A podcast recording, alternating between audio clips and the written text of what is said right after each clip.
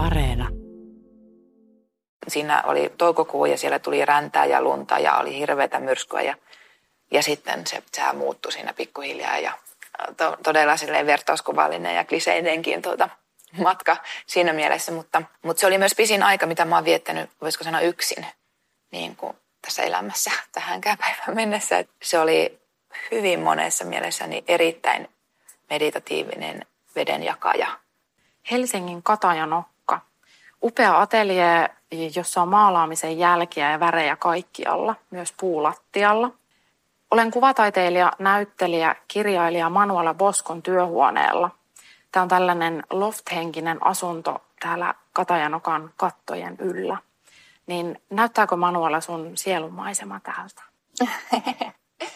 No, sanotaan näin, että maisema, mikä tuosta paljastuu ikkunoista, niin se on ehkä joltain osin äh, lähempänä mun sielumaisemaa. Toki tämmöinen interiöritila, joka on avara ja korkea ja täynnä äh, värejä ja esineitä ja pieniä, pieniä detaljeja, niin kyllä se varmasti niin kuin on, on sitä maailmaa, mitä sisälläni kannan, että usein tämmöiset tilat on mulle tai hyvinkin ominaisia, et, tai ominaista on se, että, että ne ilmentää mun sisintä ja mä laitan niihin paljon niin kuin energiaa ja fokusta ja, ja ne tilat, missä mä liikun, niin ne, se on mulle hirveän jotenkin merkityksellinen aina ja sitten niitä luon ja tavallaan sitä henkeä siihen ja tunnelmaa koko ajan, että se koko ajan vähän niin kuin on elossa ja elää. Ja tämä varmasti tämä työhuone niin on osa sitä. Me keskustellaan Manuelan kanssa nyt hänen elämänsä merkityksellisistä valokuvista. Säkin voit käydä kurkkaamassa nämä kuvat osoitteessa yle.fi kautta kuusi kuvaa. Ensimmäisessä kuvassa me ollaan Italian kaupungissa Formiassa, joka on sun lapsuuden kaupunki. Ja sä oot aloittanut sun kouluskin siellä, niin ketäs kaikkia siellä kuvassa näkyy?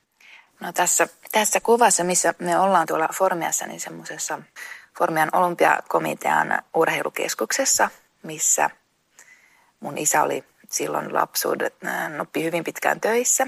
Ja tämä vuosi on tässä 80, varmaan kahdeksan, veikkaisin. Mä oon ehkä neljävuotias. Ää, eiku, neljä, kuusi, eikö kuusivuotias, viisivuotias. Mä ehkä, tää on ehkä 87, joo.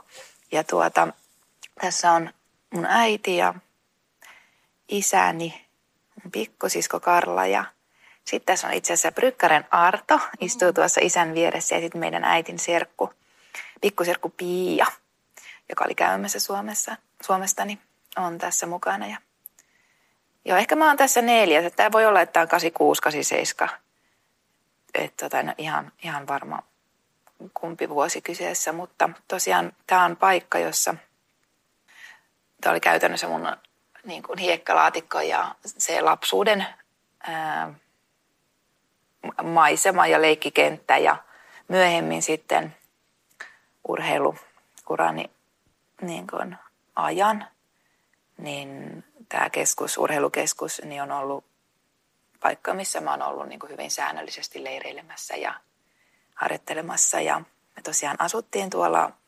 Formiassani 5-6 vuotta. Vähän repaleisesti, mutta kuitenkin niin, että mä aloitin koulun siellä nunna, katolisessa nunnakoulussa ja, ja tuota, me ollaan sitten palattu sinne aina lähes vuosittain meillä niin kuin joku suvusta käy siellä ja se on Rooma ja Napolin välissä oleva semmoinen pieni kalastajakylä, jossa on tosi, tosi miellyttävä ilmasto ja siksi se on aikanaan sinne ylipäätään rakennettu. Ja siellä on paljon käynyt vuosien varrella ja vuosikymmenten aikana niin maailmalta huippurheilijoita niin kuin lajista riippumatta ja suomalaisiakin aina menee, ainakin yleisurheilijoita, niin, niin, niin tuota, paljon siellä virrannut heitä. Ja tämä on sillä tavalla mulle semmoinen Italian koti, vaikka mun isä on Sisiliasta kotosi ja siellä on niin kuin sukua, mutta tämä Formia on, on niin kuin, se on jäänyt hyvin vahvasti niin siksi tuoksumaisemaksi tai se meri ja, meri ja toi puusto ja kasvisto, mikä siellä on ja se, ne kaikki nimenomaan tuoksut ja se, se jotenkin sellainen hyvin kotoinen mm, välitön tunnelma, mikä, mikä niistä ajoista on niin kuin muistoissa läsnä, niin se on melkein edelleenkin, kun sinne menee, niin se on, se on hyvin samankaltainen. Sä sanoit tuossa, että sä olit tämmöisessä nunnakoulussa, niin mm. minkälaista siellä oli? No Italiassa on hyvin tyypillistä, että julkiset katoliset koulut, niin siellä on nunnia opettajina. Meidän suoralle Sandra oli, oli aika semmoinen kipakka nainen ja, ja tota sai, sai, me keskityttiin, tehtiin paljon, siis se oli sillä tavalla ihan perinteistä niin kuin koulunkäyntiä, mutta tehtiin paljon käsitöitä ja kyllä siellä sanotaan, että kurit oli myös suhteellisen, niin kuin, että ei menisi näillä kierroksilla niin enää läpi kyllä ainakaan tässä Suomessa, että kyllä siellä varsinkin pojat niin sai kepistä aika usein ja oli sellaista niin kuin, aika, aika tiukkaa, ei nyt mitenkään niin kuin hirveän, en halua dramatisoida, mutta kuitenkin, että siinä oli semmoinen oma, oma vivahteensa kyllä, mutta tuota, paljon tehtiin käsitöitä ja sitten niin kuin, kaikkia jumppia muista ja, ja sellaista, mutta hyvin se oli perinteistä opiskelua verrattavissa ihan tämmöiseen suomalaiseenkin kouluun, mutta toki se oli siinä mielessä erilaista, että sinne aina vietiin ja haettiin ja yhdessä mentiin sitten, tuotiin omat eväät ja siellä tarjottiin tosin pastaruokaa ja mm. aina friimoja. Mm. Mutta tuota, Joo, sitten tulin kolmannelle luokalle Urpolan ala-asteelle Mikkeliin. Mm. Ja kyllä siinä oli vivahde-eroja, sanotaan näin. Muun muassa se, että voi mennä, pysty menemään yksin kouluun. Mm. Sulla on Manuela merkittävä urheiluura takana, kun sä oot entinen sadan metrin aitajuoksija. Niin miten tuo rakkaus siihen aitajuoksuun sai oikein alkunsa? No kyllä se oli aika luontainen. Tietysti mä oon mä oon syntynyt tämmöiseen urheiluperheeseen, urheilusukuun ja, ja äiti liikunnan opettaja, entinen aituri ja isä liikuntafysiologia.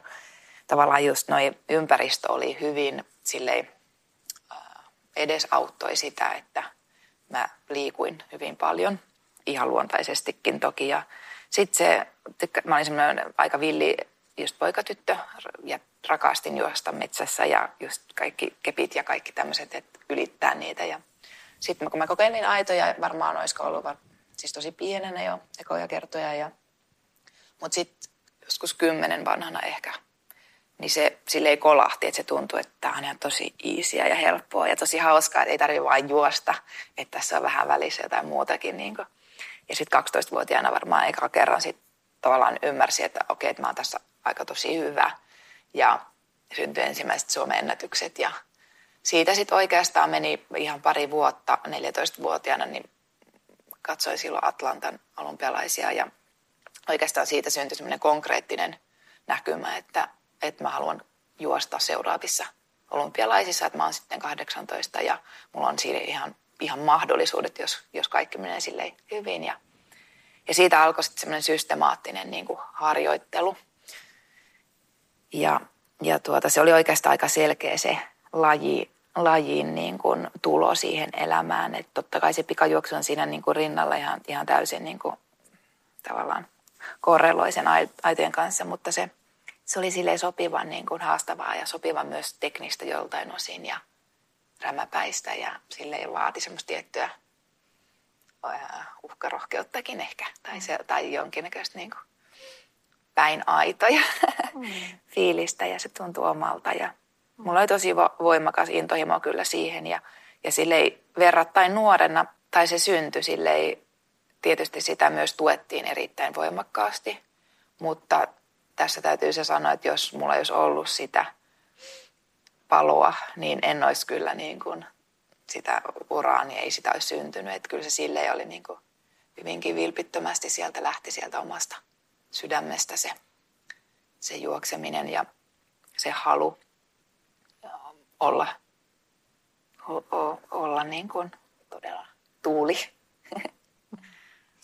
Te muutitte Mikkeliin vuonna 1991, mutta kuten tuossa jo vähän mainitsitkin, niin sitä ennen te olitte jo seilannut Suomen ja Italian väliä, kun sun äiti Anni Kirvesniemi Bosko on siis suomalainen ja sä oot ilmeisesti syntynytkin Mikkelissä. Joo, olen.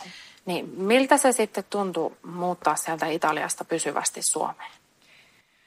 No mä oon sitä jälkeenpäin nyt itse asiassa ihan viime aikoina miettinyt, että sekä puolin että toisin, niin se oli se ikävä, mitä mä oon kantanut niin kuin, ja tietynlainen kaiho, mitä mä oon kantanut, tunnen, että koko elämäni se on ollut niin kuin mukana, niin yksi varmasti tämmöinen osatekijä on ollut se, että, että on ollut niin kuin kahden maan ja kulttuurin niin kuin selkeästi niin kuin kasvattama ja siinä risti niin kuin aallokossa koko ajan. Ja sekä Italian muutto silloin 89, milloin se 88, oli, se oli, mä muistan, mä olin ne jotain kuusi, niin se oli tosi repivää, se tuntui silleen se ikävä, vaikka mulla ei nyt hirveästi niitä ystäviä ollut, mutta muutamia, muutamia ja erityisesti niin kuin mummia vaaria, mä en osannut kieltä ja olin läheinen, tosi läheinen äidin puolen isovanhempien kanssa. Ja silloin se oli niin kuin, mä muistan, että ja me koko ajan aina, siis me oltiin paljon yhteydessä Suomeen, että, että se, sen, sen kielen kautta ja ikävöitiin tänne. Ja me tultiinkin sitä aina usein kesäksi niin kuin takaisin.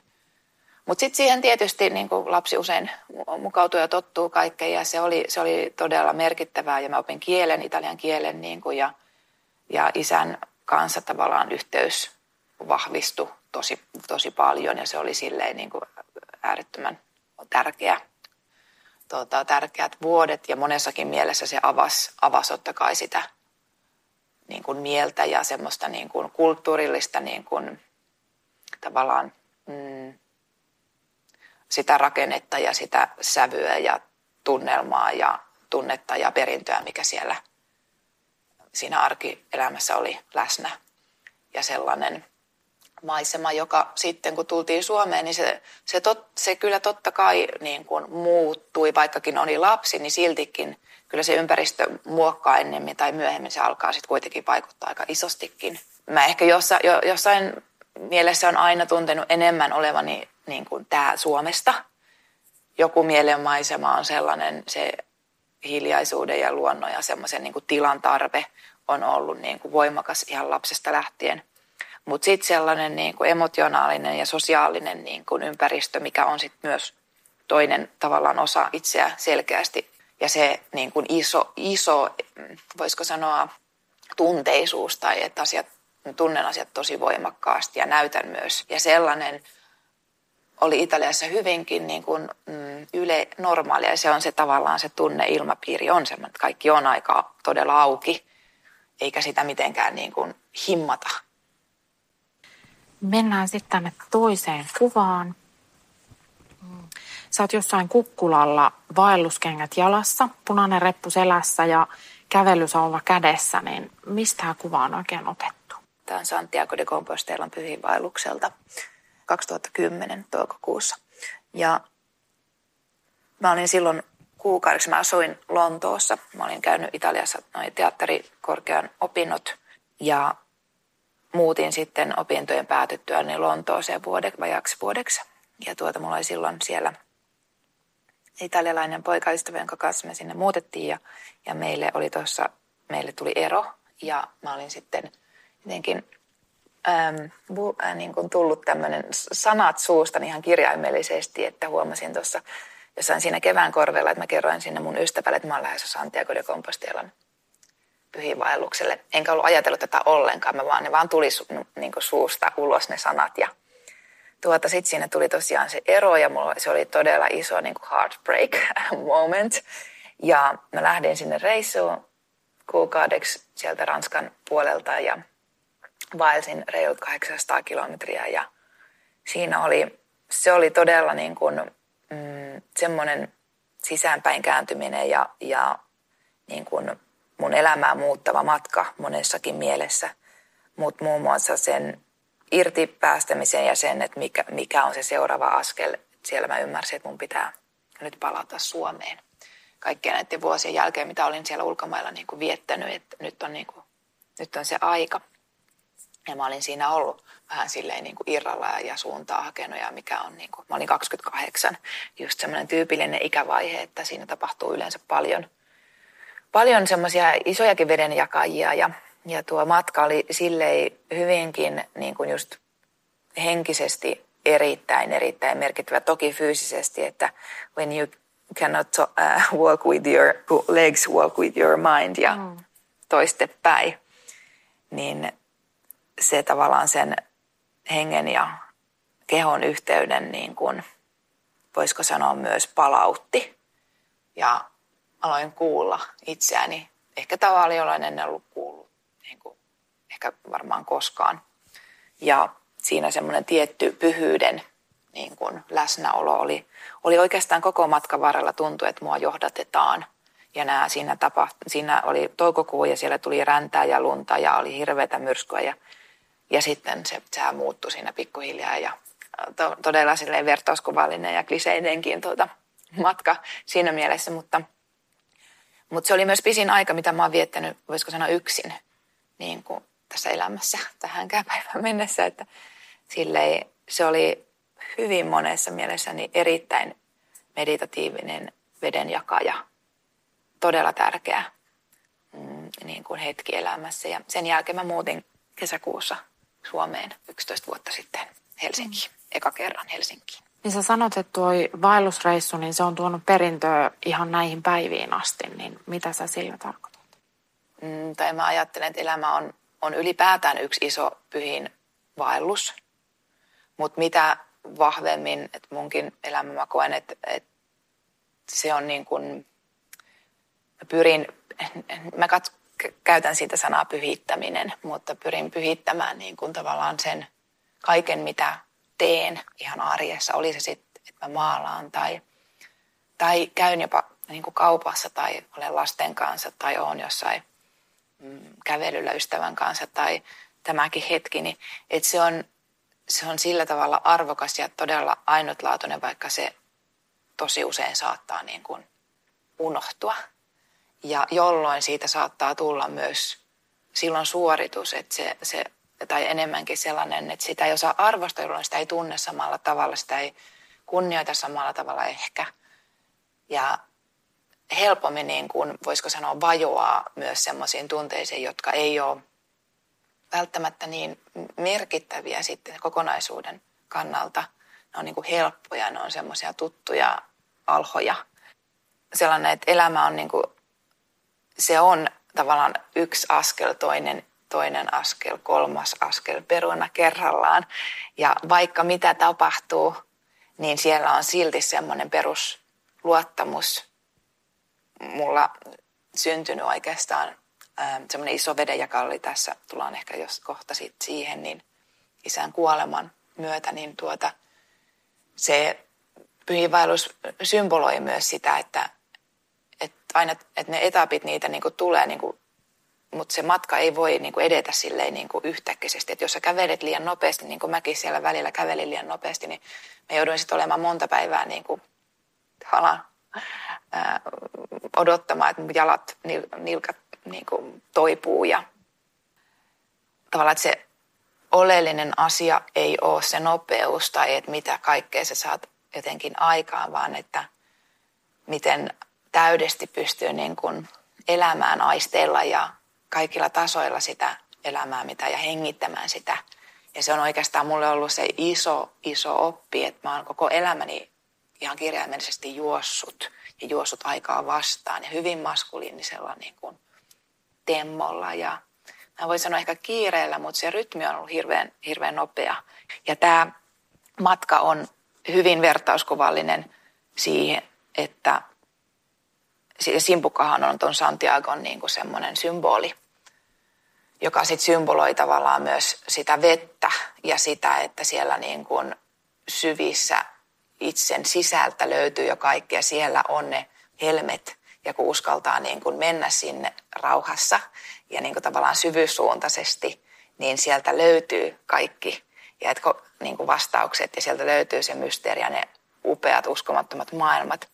Ja että se ei ole se, että sä niin kuin tavallaan ää, pintasuuntaisesti niin levitäydyt kaikkialle ja mahdollisimman nopeasti. Ja totta kai, ja se kuuluu useimmiten nuoruuteen, se kuuluu siihen, että haluaa niin nähdä kaikkea ulkopuolelta. Ja sitten pikkuhiljaa tuossa kohtaa alkoi mulla tulla se, että okei, että nyt niin kuin, mitä on mun sisällä ja mitkä, mitkä kaikki jutut on niin kuin, tavallaan vieraita, vaikka mä oon ne omaksunut itseäni, että mistä mä voin päästä irti, mistä, mitä mä voin lakata tekemästä, jotta asiat sitten alkaa, niin kuin, että, että luonto kyllä täyttää sitten ne tyhjiöt.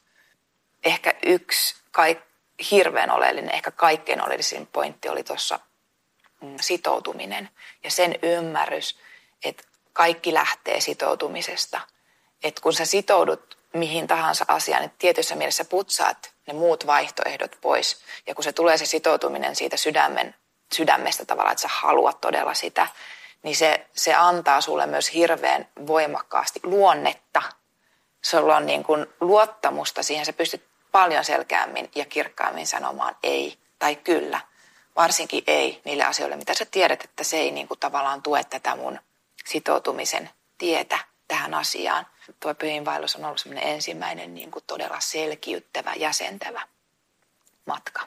Kuvataiteilija Manuela Bosko on kertonut meille elämänsä tärkeistä kuvista, joita säkin voit käydä katsomassa tämän jakson kohdalta osoitteesta yle.fi kautta kuusi kuvaa. Kolmas kuva, se on valtavan kaunis ja jopa vähän, vähän tollainen taiteellinen.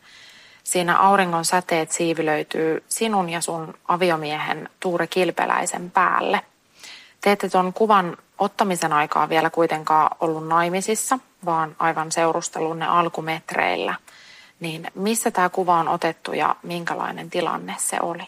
Tämä on Tallinnasta yhden semmoisen kirkon katolta ja tämä on meidän, me oltiin tuossa vaiheessa oltu yhdessä niin about kolme viikkoa. Mm. Ja me päätettiin, istuttiin Brooklyn Coffeeissa tuossa Fredalla ja ajateltiin, että hei, pitäisikö mennä käymään Tallinnassa nopeasti. Ja meillä oli siinä vuorokausi niin kuin aikaa ja sitten me lähdettiin sinne lähes siltä istumalta ja tuota, se oli todella, se on semmoinen, äm, voisiko sanoa, todella romanttinen tavallaan kliimaksi siellä.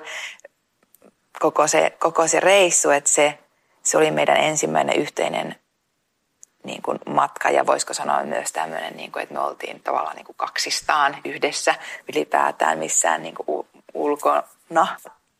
Me kiivettiin tonne, tonne torniin tai tonne katolle.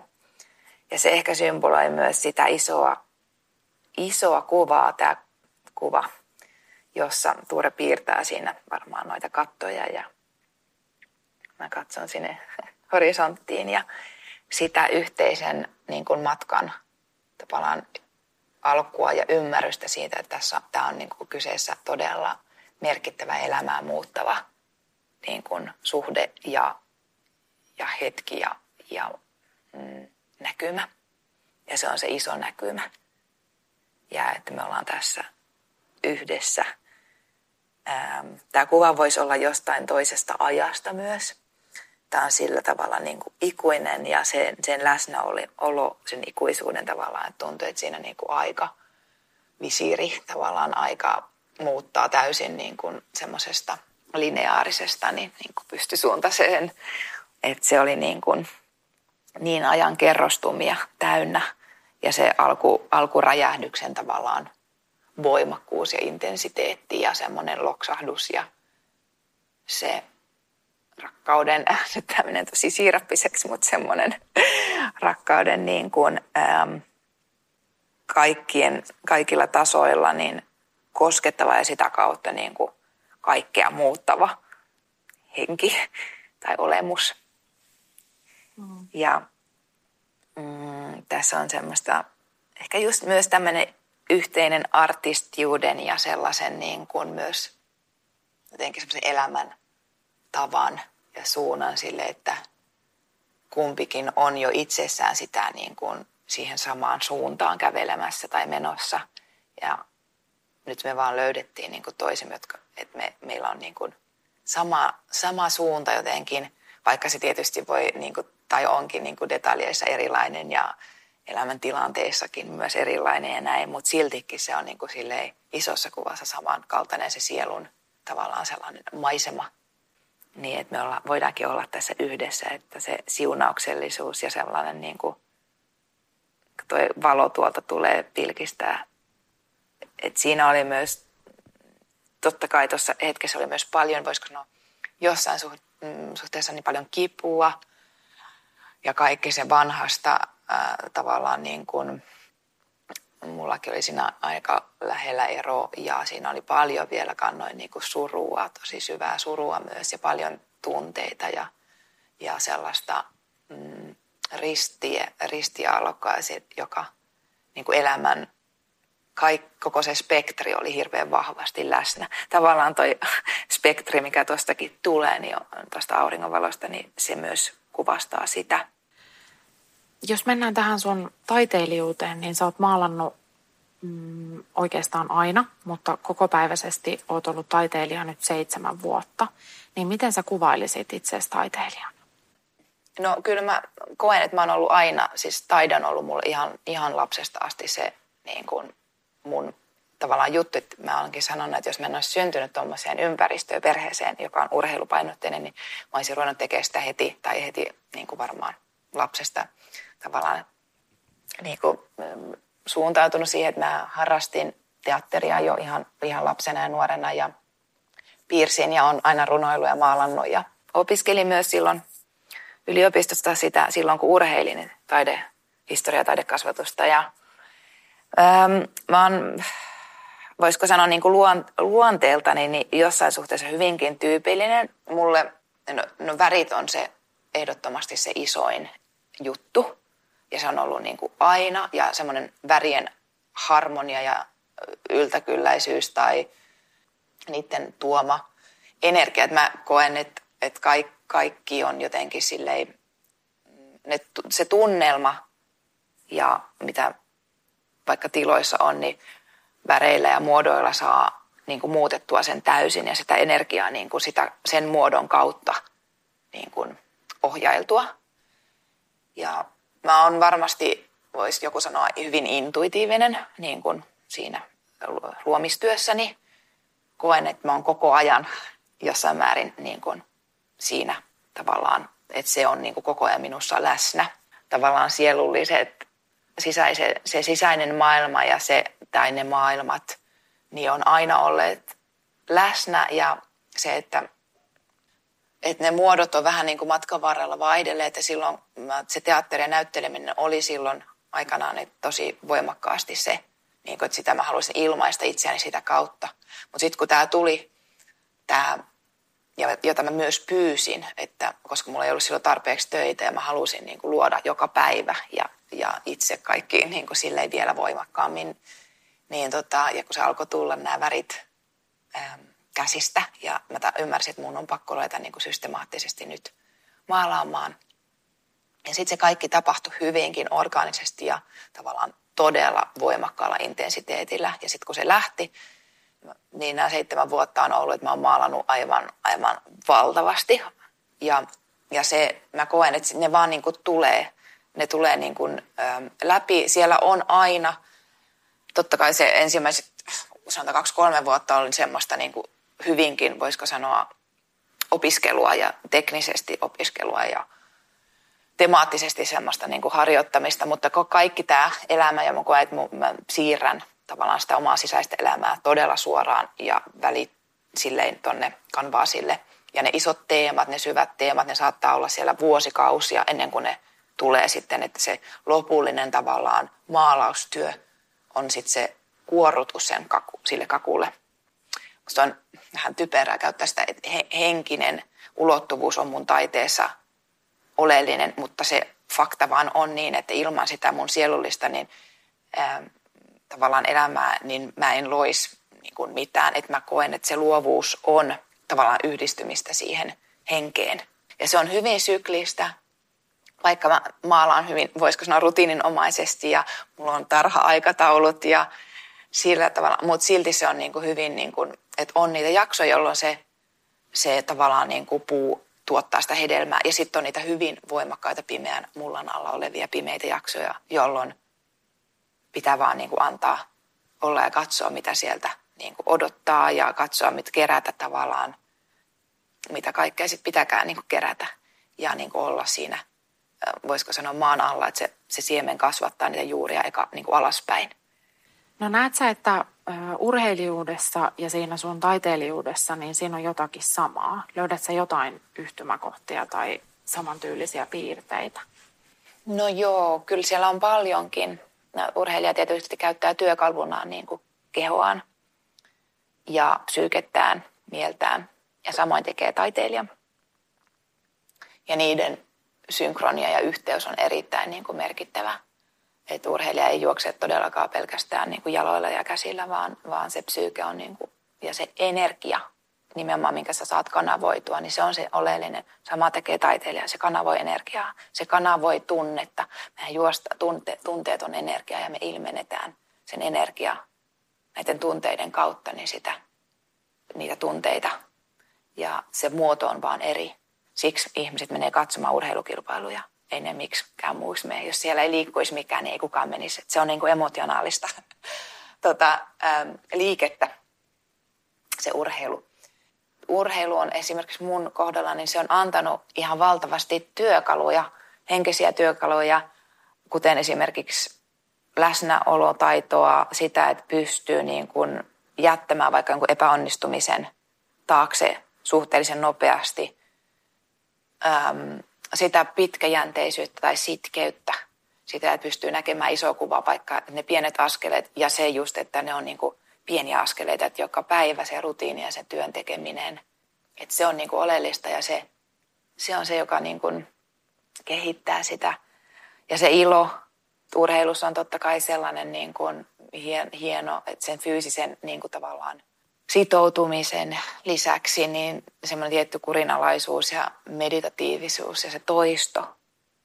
Se toisto on niin kuin tärkeää ja se on taiteessa aivan tismalleen sama se oli se näyttämötaide tai musiikki tai kuvataide tai missä tahansa, että sä toistat, kunnes sä jossain vaiheessa oot niin kuin ehkä mestari ja sä toistat silti. Neljännessä kuvassa on hymyileväinen ruskettunut mies, joka on levittänyt kätensä ikään kuin lentääkseen.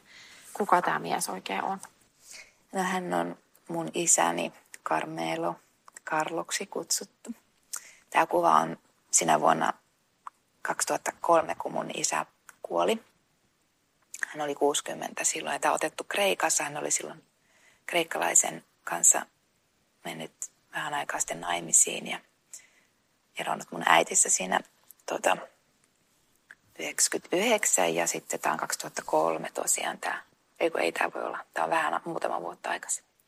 Mun su, suhde isään oli tosi, voisiko sanoa, jossain määrin symbioottinen me ymmärrettiin toisiamme niin kuin henkisesti erittäin niin kuin välittömästi ja silleen hyvin sanomattomasti, voisiko sanoa. Hän oli sellainen kallio ja mm, niin kuin, tietysti mielessä auktoriteetti, mutta semmoinen viisauden lähde myös mulle.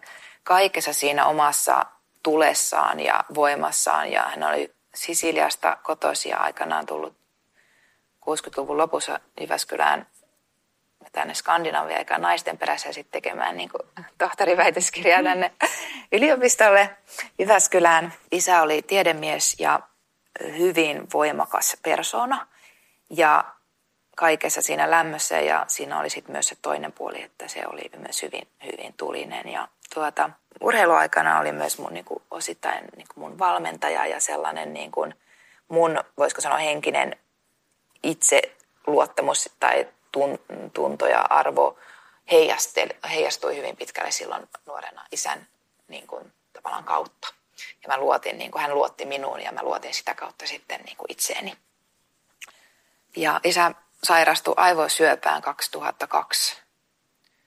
Ja siitä meni puolitoista vuotta. Hänet leikattiin kolmesti ja me muutettiin silloin mun siskon kanssa – Rietiin, missä me harjoiteltiin ja oltiin harjoiteltu jo pitkään, niin tota, ja Roomassa itä, isä asui silloin. Ja hän, tota, me oltiin siellä puolitoista vuotta sitten, käytiin monta kertaa viikossa siellä, että hän oli semmoisessa niin kuin vähän rajalla, rajatilassa siellä sen lähestulkoon sen koko ajan. Ja sitten hän, hän kuoli silloin marraskuussa 2003 ja, ja se isän kuolema oli, mä olin 21. Ja se oli semmoinen iso, iso venenjakaja mun niin kuin elämässä. Ei pelkästään sen poismenon tähden, vaan siksi, että se, se avasi minut henkisesti. Että mä olin niin kuin siihen asti elänyt hyvin ulkoapäin tulleiden niin kuin impulssien ja tiedon ja luottamuksen varassa. Ja tavallaan kun se mun ää, Jumala, voisiko sanoa, hävisi tai se rocket, mihin mä olin niin kuin luottanut ja uskonut, niin se repi tavallaan rikki sen. Mä, olin, mä voin silloin ihan äärettömän huonosti ja olin voinut jo pidemmän aikaa ja mun elämä tuntui, että se oli täysin, niin kuin, täysin merkityksetöntä ja että mikään ei tuntunut missään. Mä vaan niin kuin oravan pyörässä juoksin vaan ja mua ei kiinnostanut enää. Mä olin sairastunut, siis koitin kontrolloida elämää syömisten kanssa ja kaiken harjoittelun ja, ja ymmärsin tavallaan, että se kuoleman läheisyys, niin kuin, tai en ymmärtänyt sitä silloin, mutta se, se oli se asia, mikä niin kuin, että jos elämä ei voi hallita, niin sitten mä voin hallita ainakin näitä juttuja. Ja se oli tosi sellaista niin kuin tyhjää, henkisesti, sisäisesti tyhjää, ilotonta ja, ja voisiko sanoa masentunutta ja kaikkea sellaista niin kuin kehikko oli vain. Ja sitten tota, sit mä romahdin, siitä oli ehkä kolme-neljä kuukautta mennyt siitä kuolemasta, kun mä tulin semmoinen helmikuulisena jostain kisoista kotiin. Asuin silloin yksi Jyväskylässä ja mä kirjaimellisesti romahdin siihen. Ja silloin mä pyysin, että jos on olemassa joku totuus, niin se niin kuin rikkoisi tavallaan ja tulisi mun luo, että mä haluan vielä niin kuin olla onnellinen ja mä haluan niin kuin tuntea sen totuuden. Mä tahdon tuntea niin kuin kaikki niin kuin tunteet ja mä haluan elää vielä olla onnellinen ja spontaani ja iloinen ja niin kuin tuntea niin kuin lihaa ja verta ja sillä, että mä oon niin kuin elossa, niin kuin oikeasti elossa. Että, että se ei ollut niin kuin elämää, että mä olin vaan niin kuin hengissä, mutta mä en ollut mitenkään elossa. Ja siitä alkoi semmoinen todella niin kuin voimakas ja intensiivinen sisäänpäin kääntyminen ja asioiden niin kuin uudelleen ne ro- romuttui niin fyysisesti kuin henkisesti ja rakenteet, jotka ei enää olleet, niin kuin piti kyseenalaistaa oikeastaan kaikki uskomukset ja asenteet ja kasvatukset ja kaiken, kaikki asiat, mitä mä halusin tehdä ja oliko tämä musta ja vanhemmat. Ja siinä, tota, ja mä koen, että isän, isän lahja tavallaan mulle ja meille on ollut myös se, että hän on lähtenyt verrattain aikaisin ja se on samalla jättänyt niin kuin jälkeensä sen kysymyksen, että miten mä haluan elämäni elää. Elämä on tosi haurasta ja herkkää ja että rajallisuuden kokemus, kun se tulee myös noinkin tavallaan nuorena ja noin lähelle, niin että mihin mä laitan niin kuin mun elämäni ja energiani. Ja pikkuhiljaa sieltä sitten alkoi niin kuin se oma intuitio, oma ääni ja oma itseluottamus ja luottamus siihen elämään, luottamus siihen henkeen ja siihen, mikä on niin kuin puhuu mun kautta tai mulle, niin voimistua ja sitten se alkoi muutaman vuoden jälkeen näkyä myös niin ulkoisessa elämässä ja mä jätin sitten urheiluun ja lähdin sinne teatterikouluun ja muutin yksin sinne Roomaan ja siitä alkoi silleen niin kuin aivan uusi vaihe elämässä. Ja, ja tuota, mm, myös se kuoleman niin kuin läsnäolo ja se, että onko kuolema totta, niin se oli se iso kysymys mikä sitten niin kuin herätti, että onko isä niin kuin lopullisesti poissa. Totta kai tässä muodossa on, mutta että onko se se ydin siellä, koska silloin kun mä näin mun isän ruumiin, niin mun isä enää ollut siinä. Ja mä niin kuin tajusin, että, niin, että tämä ei ole, että ei isä siinä ole, että se on, se on jo niin kuin paljon lähempänä, mutta se ei ole tässä niin kuin kehossa. Ja se oikeastaan oli semmoinen selkeä niin kuin vahvistus tai varmistus sille, voisiko sanoa myös vaistonvaraiselle tiedolle, mikä siinäkin vaiheessa oli, että, että me ei olla se aine pelkästään, mikä näkyy. Että se aineeton on itse asiassa aika paljon suurempi. Juttelemme kuvataiteilija Manuela Boskon kanssa hänen elämänsä tärkeistä kuvista. Käy katsomassa nämä kuvat tämän jakson kohdalta osoitteessa yle.fi kautta kuusi kuvaa. Mennään viidenteen kuvaan, siellä on iso vanha hopea paju ja puun oksilla on kyykyssä kaksi sinun lastasi. Siellä puun etualalla puolestaan ää, olet sinä, sun kolmas lapsi sylissä. Ja tämä kuva on otettu vuonna 2020 äitienpäivän tienoilla maalla Inkeroisissa, jossa teillä on huvila. Minkälaisena sä koet äitiyden? No, äitiys on ehdottomasti mun elämän ylitse vuotavin rakkauden kokemus ja myös vaikein rooli. tai, tai, ja se mun keskeisin tehtävä myös niin kuin tällä hetkellä ja varmaan lopun elämää, mutta erityisesti tietysti nyt, kun lapset on pieniä. Esikoinen on seitsemän ja keskimmäinen on viisi ja nuorin on nyt kaksi. Ja se on ollut sellaista askel askeleelta niin kuin syventymistä siihen, mitä kaikkea se niin kuin pyytää ja kysyy ja erityisesti miten se vaatii multa niin kuin peiliin katsomista ja kasvamista. Se on niin kuin välillä niin hirveän vaikeaa ja kaikki tunneskaalat ja joka päivä se on semmoista niin kuin mankelointia ja se on sitä taikina vatvausta. Niin kuin. Ja ää, tietysti on seitsemän vuotta ollut melkein putkeen, siis ollut tämmöinen pikkulapsi arki ja imetystä ja kaikkea. Se on just venyttänyt rajoja ja ää, kasvattanut mua aivan varmasti enemmän kuin mikään muu rooli. Ja se on ihaninta ja suloisinta ja lempeintä ja kauneinta, mitä on. Ja se nimenomaan se rakkaus lapsia kohtaan. Mutta tota, en mitenkään voi valehdella, että se olisi helppoa.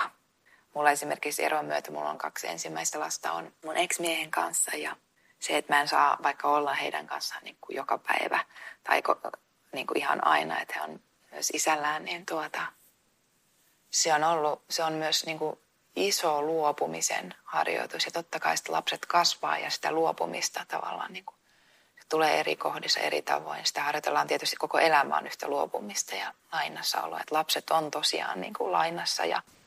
Oletko sä aina halunnut olla äiti? Kyllä mä varmaan, kyllä mä olen. Että tota, mm, mulla oli jossain vaiheessa, mä ajattelin pitkään, että mä adoptoin lapsia. Ja silloinkin ajattelin, että jos mä en löydä niin kuin puolisoa tai näin, niin mä adoptoin sitten. Niin kuin. Ja oli aika pitkääkin se ajatus, monta, varmaan vuosikymmenen ajankin. Mutta sitten tota, löysin, löysin ja aika selkeä oli se heti silloin kahdeksan vuotta sitten. Ja mm, sitten kun tämä perhe on niin kuin kasvanut ja mä oon uusioperheessä ja mulla on kaksi ihanaa bonus tuota, tytärtä myös, niin tuota, mm, kyllä tämmöinen niin kuin ison perheen, että se ei tunnu sillä tavalla jotenkin vieralta, että vaikka se on yllättävää ja se on tosi kaukana siitä tavallaan Manuelasta, joka meni tuolla ja se vapaus oli kaikkein oleellisin ja isoin asia. Se on edelleen todella, todella merkittävä asia, mutta se on vaan muuttunut muotoaan tällä hetkellä. No se kuudes kuva on vielä ottamatta, mutta sellaisen haluaisit sun valokuva-albumiin. Kuten sanoit, niin siihen kuuluu. Mä, mä oon kyllä jossain, ää, mun mielestä se on niin kuin meidän, mun, niin kuin, tai meidän piha, joka on niin kuin luonnossa, luonnon keskellä. Siinä on per, perhettä läsnä paljon ja ehkä jotain uusiakin tyyppejä. Ja aina siellä myös voimakkaasti niin kuin veden, veden läsnäolon. Oli jotkut puu, puutarhurivaatteet päällä. Ja sellaista vähän niin kuin, miten nyt sanoisi, rempsakkaa, mutta hyvin niin kuin juurtunutta silti, että silmät, silmät niin kuin loistaa ja kiiltää. Ja että siinä on niin kuin hyvä juurtuvuus ja sitten semmoinen niin kuin keveys. Ja tosi paljon sitä luonnon läsnäoloa, rehevyyttä niin kuin ympä, ympäristö, että, että mä, se maalla oleminen, asuminen, se on mun iso unelma.